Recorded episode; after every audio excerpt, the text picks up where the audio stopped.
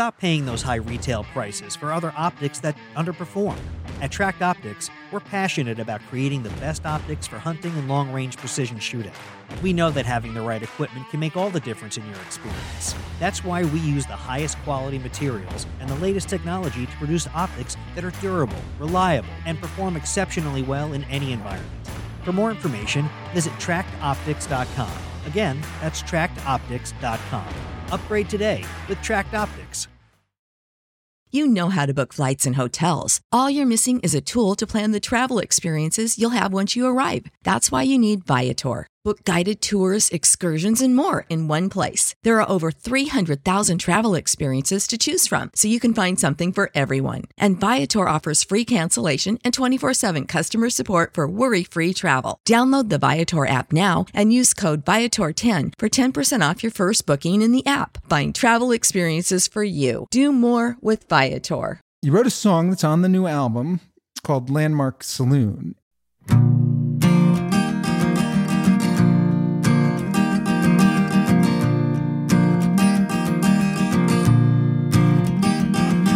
I've been picking on this old guitar for most of my life, writing songs and singing my way across the land. Making dozens of dollars, enough for gas and strings each time. If it don't seem enough, then you wouldn't understand. You gotta play it with your heart, you gotta sing it with your soul. You gotta ride it cause it just needs to be said. When I see a toe a tapping or a tear fall from an eye, there ain't nothing I would wanna do instead. I played a set of Tootsies down in Nashville, Tennessee, for three old drunks in Atlanta in a monsoon. But for reasons that escape me or that I refuse to see, there's one place they won't let me sing my tunes. They won't let me play at the old Landmark Saloon.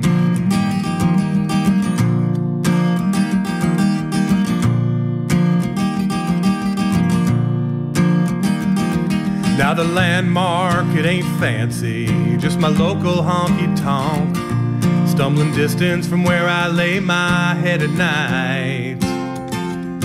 I'm there on Whiskey Wednesdays with no guitar in my hand. And somehow that just doesn't sit quite right. I've talked to the bartender and emailed him a dozen times. One time he even replied and then moved on. I pled my case to Spikey the trusty barroom dog about the one place they won't let me sing my tunes. They won't let me play at the old Landmark Saloon. Said I played a set of Tootsies down in Nashville, Tennessee, and for three old drunks in Atlanta in a monsoon. But for reasons that escape me or that I refuse to see, there's one place they won't let me sing my tunes. They won't let me play at the old Landmark Saloon.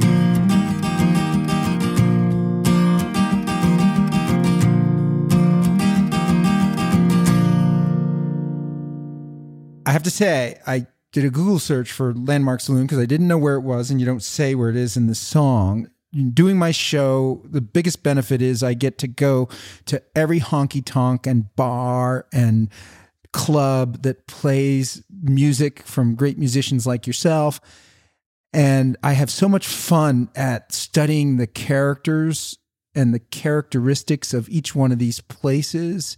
The bartenders at these places tend to be characters. I think the sort of normal people get fired if you if you work in a in a club like this. You have to have a personality of sorts or or or you it's not the right fit for you if you're just a boring person. You have to leave. You get to see lots of weird stuff and you got to be able to tolerate and, and, and appreciate it. So yeah right. So it sort of calls out the uh the sort of bland person in these clubs of america mainly and canada that play live music, you know, because it's to a certain extent dying and it's hard to make it just on the bar tab, you know, if all you do are, are open at 9 p.m. till, you know, whatever closing time is in your locale without serving food or having a lunch crowd or some other, you know, means of paying the rent. And so we have seen a lot of the clubs change. And so I looked up the Landmark Saloon. There's only one answer. It surprised me. I thought there's got to be like a hundred Landmark Saloons.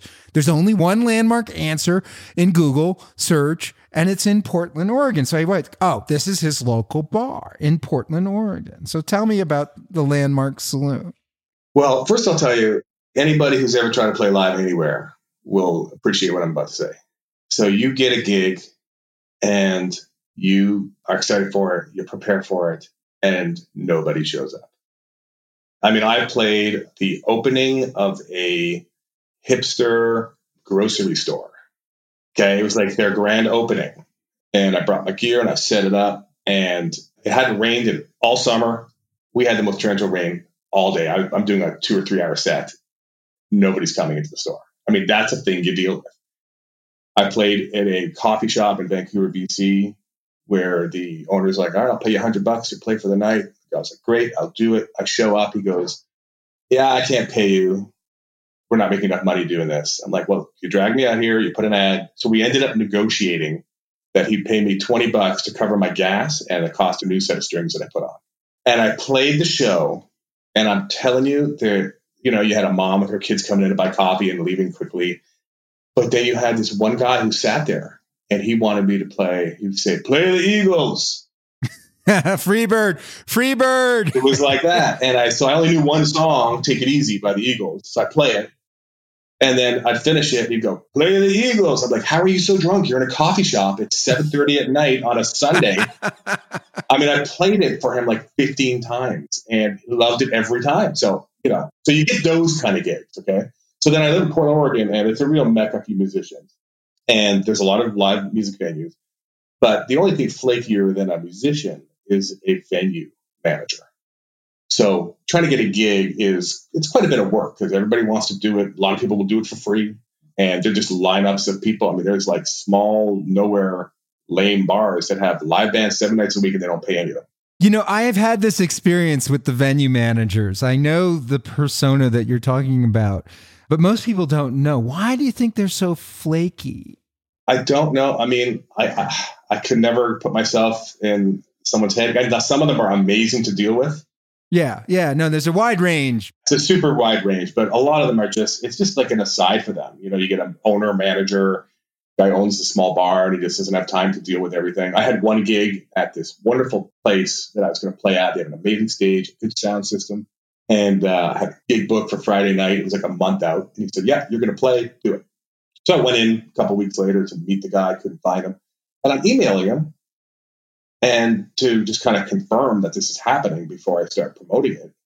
And I'm letting him know, like, I need to hear from you one more time before I start promoting it. He's not replying. So I go in and I talked to the bartender. He's like, Oh, yeah, he's real flaky, but eh, I'm sure if he told you to show up, to show up.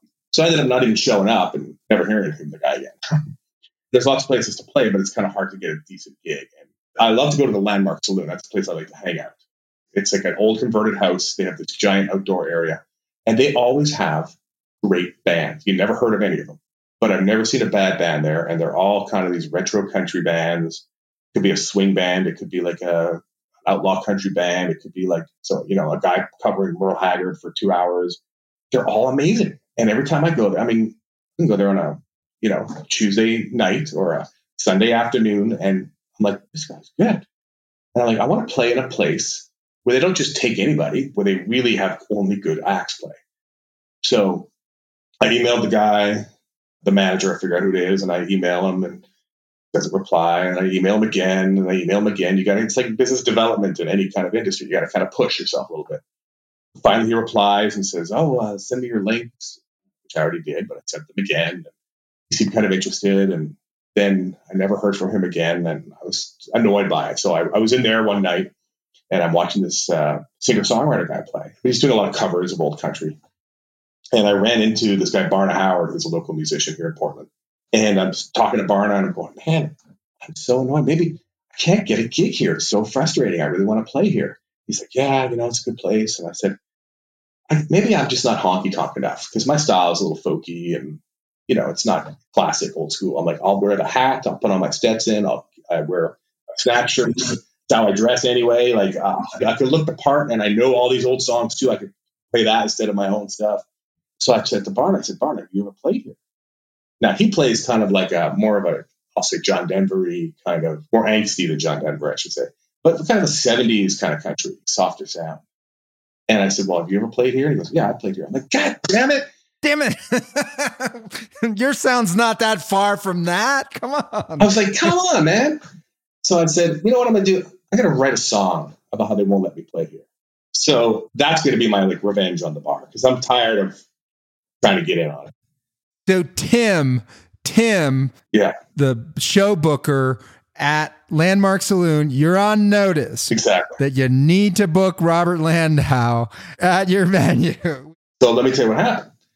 So I wrote the song, and uh, on my Facebook page, I uh, I don't really use it for personal stuff. I kind of have a personal page and a music page, but I just put music on there. I just put little video clips of me. If I write a new song, I pop I pop it up there, or I want to cover a song that that's you know it's all obscure stuff that most people haven't heard of, so they're interested.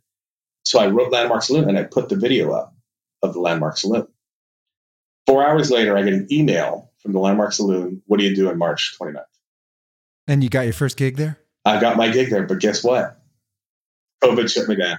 So you still haven't had your gig at the Landmark Saloon. Exactly right. I love you played at Tootsie's. For those who don't know, Tootsie's is this legendary place on Broadway in Nashville. It's been there forever. Willie Nelson famously passed out drunk in the middle of the street outside of it and had an epiphany, but it's legendary place. And you know what's funny about that? So I talk about how hard it is to get a gig in Portland. I was on this camping trip. It was like a three week trip with my girlfriend, my early 20s. That's when I sat in the uh, tropical storm under my tent because we camped for three weeks. We just kind of toured the South and went into Tootsie's. Asked the bartender, I said, Hey, how, when can I play here? How can I play here? And he said, I don't know. How about tomorrow too? just like that. yep. And I said, okay. And I played 45 minutes, like, you know, for the tips.